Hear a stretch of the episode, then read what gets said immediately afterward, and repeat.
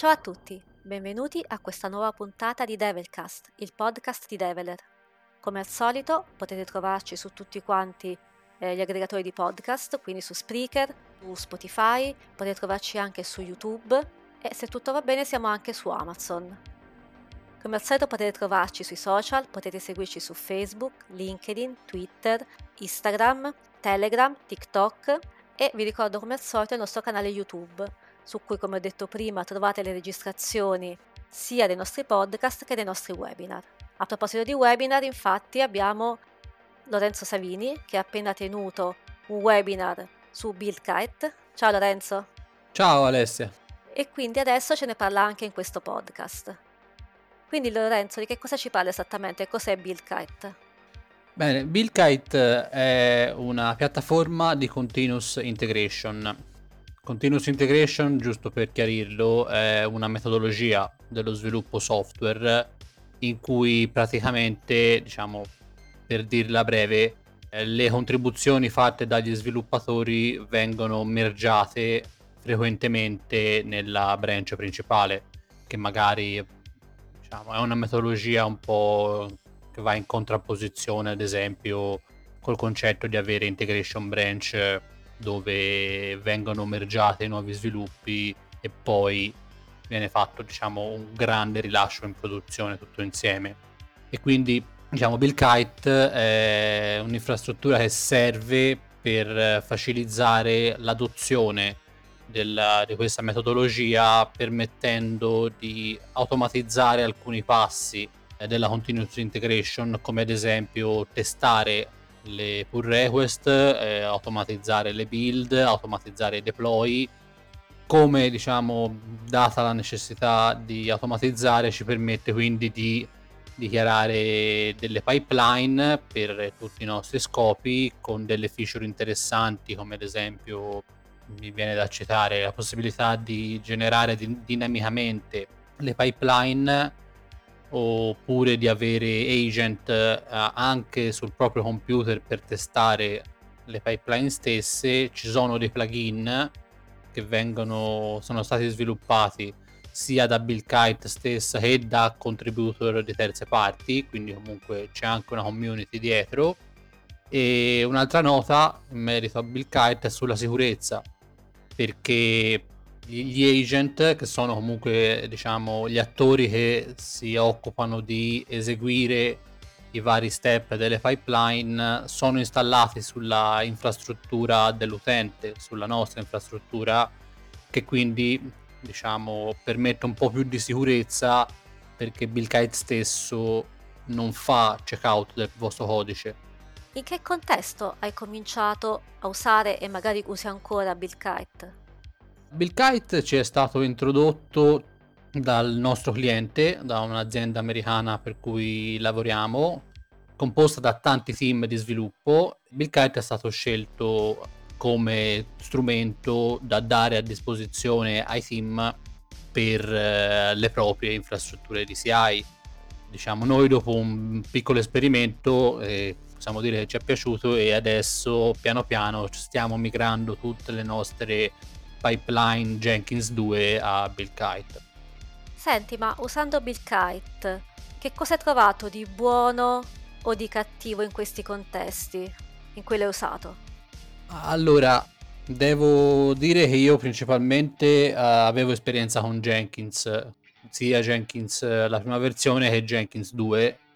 Paragonandolo a Bill Kite, devo dire che Bill Kite è molto più stabile, soprattutto diciamo come infrastruttura gli agent eh, sono molto più eh, affidabili, la UI comunque è migliore, è più semplice anche scrivere le pipeline perché comunque si dichiarano YAML, è un po' più semplice di usare la sintassi che richiede Jenkins per i suoi Jenkins files dall'altro lato, diciamo, se tu devi migrare da una CI esistente, non è che c'è tanto supporto alla migrazione, comunque ciò che devi fare è riscrivere da zero la tua pipeline con la sintassi che richiede Bill Kite, quindi comunque non è una migrazione è una migrazione che ti richiede effort, ecco.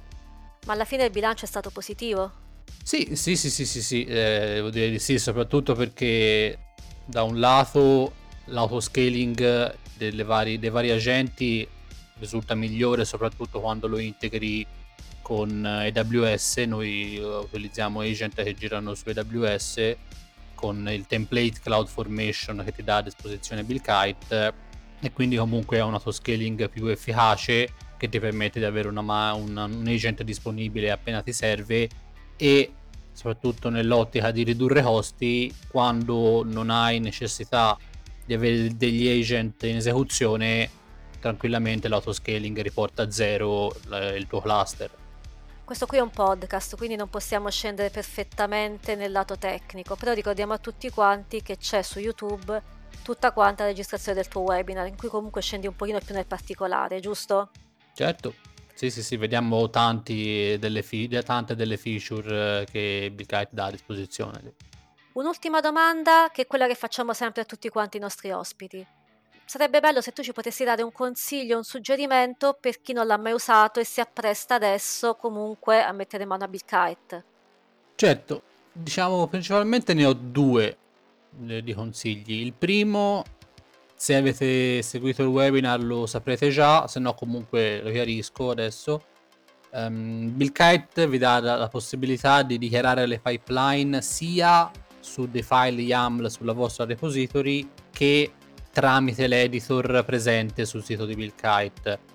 Ora, io non consiglio di utilizzare l'editor, consiglio sempre di dichiarare le pipeline su dei file, principalmente per due motivi. Il primo, per un concetto di buona disaster recovery, perché comunque, diciamo, se dovessero esserci problemi su Buildkite, se dovreste perdere la vostra pipeline, avere un file eh, sulla vostra repository con tutta la dichiarazione della pipeline stessa vi permetterà di ripristinare la CI nel minor tempo possibile e dall'altro lato ovviamente è il versionamento che, viene, che è portato dall'utilizzo di Git nella vostra repository.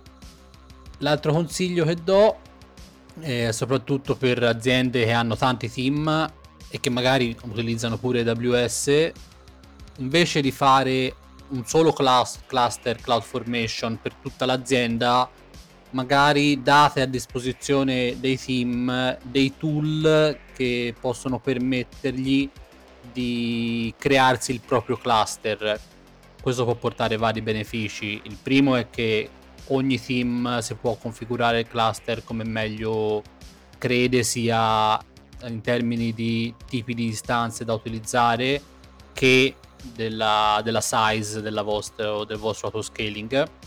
Dall'altro lato permette comunque di aggiornare ciascun cluster in maniera separata e quindi come diciamo, succede raramente, ma magari un agent, l'aggiornamento di un agent porta delle breaking change, magari non tutti i team potrebbero essere compatibili con un aggiornamento massivo all'istante. E poi diciamo, se ogni team ha il suo cluster, anche eh, la classificazione dei costi tramite AWS Cost Explorer sarebbe più semplice perché comunque ogni cluster avrebbe le, le giuste tag. Grazie mille Lorenzo, io ti ringrazio veramente tanto per essere stato ancora ospite del nostro podcast. Grazie Alessia, grazie di avermi invitato. Ricordo a tutti quanti appunto che il webinar è disponibile sul nostro canale YouTube il podcast, come sapete, è disponibile su Spotify, Apple e Google Podcast e comunque per tutti quanti i prossimi eventi vi consiglio di continuare a seguirci su tutti quanti i nostri social. Grazie mille, arrivederci, alla prossima puntata. Ciao!